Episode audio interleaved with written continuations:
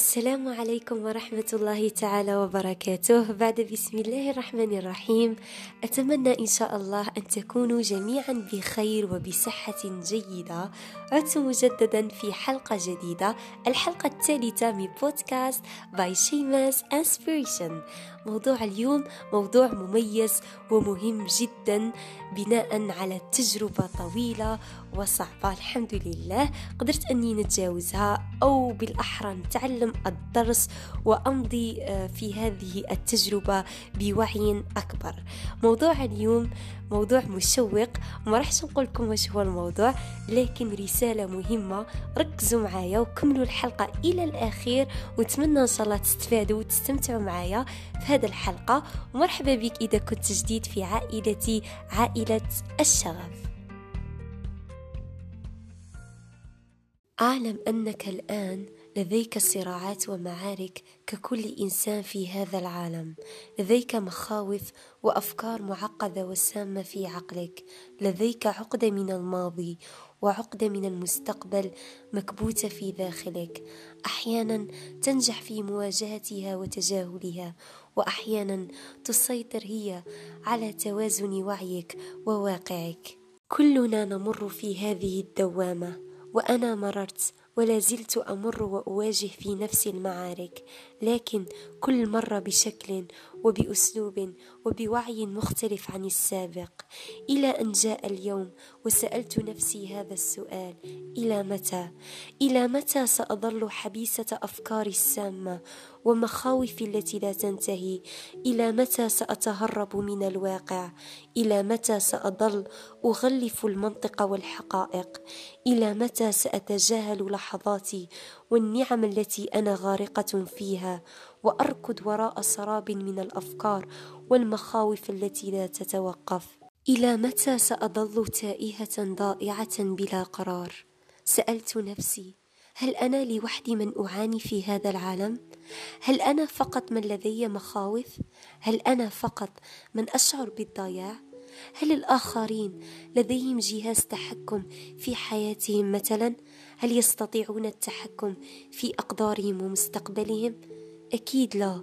لكن لو تأملت حياتهم تجدهم يعيشون في سلام داخلي بالرغم من امتلاكهم لمخاوف مثلنا وأفكار سامة مثلنا ونقاط ضعف مثلنا لكن يعيشون في هدوء ويستمتعون بكل لحظة ويتفاءلون بمستقبل جميل وسعيد. لماذا في رأيك؟ هل لديهم قوة خارقة مثلا؟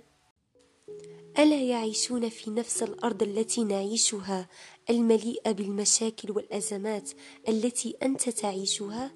أتعلم أين الفرق؟ الفرق في هذا السؤال فقط. إلى متى؟ الشخص القوي والواعي عندما يصل إلى مرحلة الضياع واللا قرار يسأل نفسه هذا السؤال. إلى متى؟ إلى متى ساظل حبيس مخاوفي وأفكاري الوهمية والسامة؟ إلى متى ساظل بلا قرار في هذه اللحظة؟ التي تتخذ فيها القرار الصارم مع نفسك فقط وبإرادة تامة منك وبدون أي تأثير من الخارج ستبدأ في التجاوز في التقبل في المواجهة وأهم شيء ستبدأ في تعلم فن التجاهل بأن تتجاهل كل مخاوفك وتتقبل أسوأ سيناريو يتصوره عقلك ثم تتجاهله وتقرر عيش اللحظة والإستمتاع بها فقط. لهذا بعد التجربة الصعبة التي مررت بها ولا زلت أواجهها لكن بوعي وبقرار صارم الحمد لله أريد أن أعطيك المغزى العام والنصيحة التي ستغير حياتك بإذن الله. صراعاتك. ومخاوفك ومعاركك صدقني لن تنتهي لأن هذه طبيعة الحياة. يجب أن يتحد الأبيض والأسود ليعطي تناسق وليضيف رونقا وجمالا لأن التميز في هذا العالم في الاختلاف وليس في التشابه. لهذا الحل الأول هو تقبل هذه الحقيقة. أن الحياة مزيج من كل شيء كما تتقبل الفرح والسلام تقبل الحزن والألم والضياع. الحل الثاني بعد تقبلك لهذه الحقيقة يجب أن تتخذ قرارا صارما مع نفسك وإلا ستظل تائه بلا قرار. كل مشكلة لديها حل كل صراع لديه نهاية تأتي بقرار وحتى القرار يحتاج إلى قرار. كيف عندما تكون في مرحلة الضياع ولا قرار؟ قرر. قرر أنك تريد اتخاذ القرار في هذا الوقت المحدد لأن كل أمر يحتاج إلى مدة تفكير حسب أهميته. مثلا اتخاذ قرار عن ماذا تريد أن تأكل قد يأخذ دقائق من وقتك لكن اتخاذ قرار عن تغيير وظيفتك أو بلدك قد يحتاج أسابيع أو أشهر. لهذا يجب أن تحدد وقت تتخذ فيه قرارا صارما. لماذا؟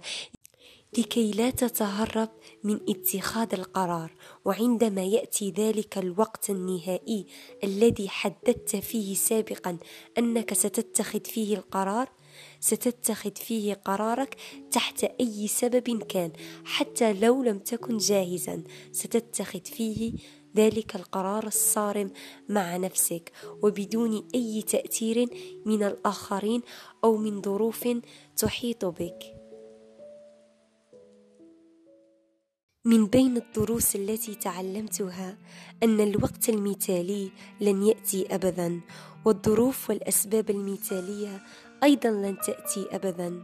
لا يوجد وقت مثالي للتغيير للبذء لاتخاذ القرار. لو تبنيت فكرة المماطلة والتأجيل بحجة انتظار الوقت والظروف الأحسن ستجد كل يوم سبب ومشاكل وأعذار تعرقلك عن هدفك لأنه كما قلت سابقا دائما يوجد الأبيض والأسود. السلبيات والإيجابيات لكن أنت فقط من تحدد ماذا تختار وعلى ماذا تركز وماذا تريد أن تكون. يا إما تختار أن تكون مبادرا شجاعا قويا وتخاطر في خوض التجارب والتعلم يا إما تختار البقاء في نفس المكان بحجة ظروف وأسباب لكن مختلفة في كل مرة. كلما أتكلم عن موضوع بخصوص اتخاذ القرار أتذكر هذه المقولة التي سمعتها سابقا وألهمتني الصراحة وتعني لي الكثير وهي بعد عام من هذا اليوم ستقول يا ليتني لو بذأت في هذا اليوم. إذا وصلت لآخر هذا المقطع أشكرك جدا ويشرفني أن أقول لك إنك حقا من الأشخاص المميزين في عائلتي عائلة الشغف. لا تنسى أن تشاركني رأيك وشعورك حول هذا الموضوع. أو اقتراحاتك حول مواضيع ملهمة نناقشها لاحقا بإذن الله. ولا تنسى أيضا أن تخبرني من أين تتابعني بالتحديد وألقاك في فيديو جديد وموضوع جديد إن شاء الله من بودكاست باي شيماس Inspiration.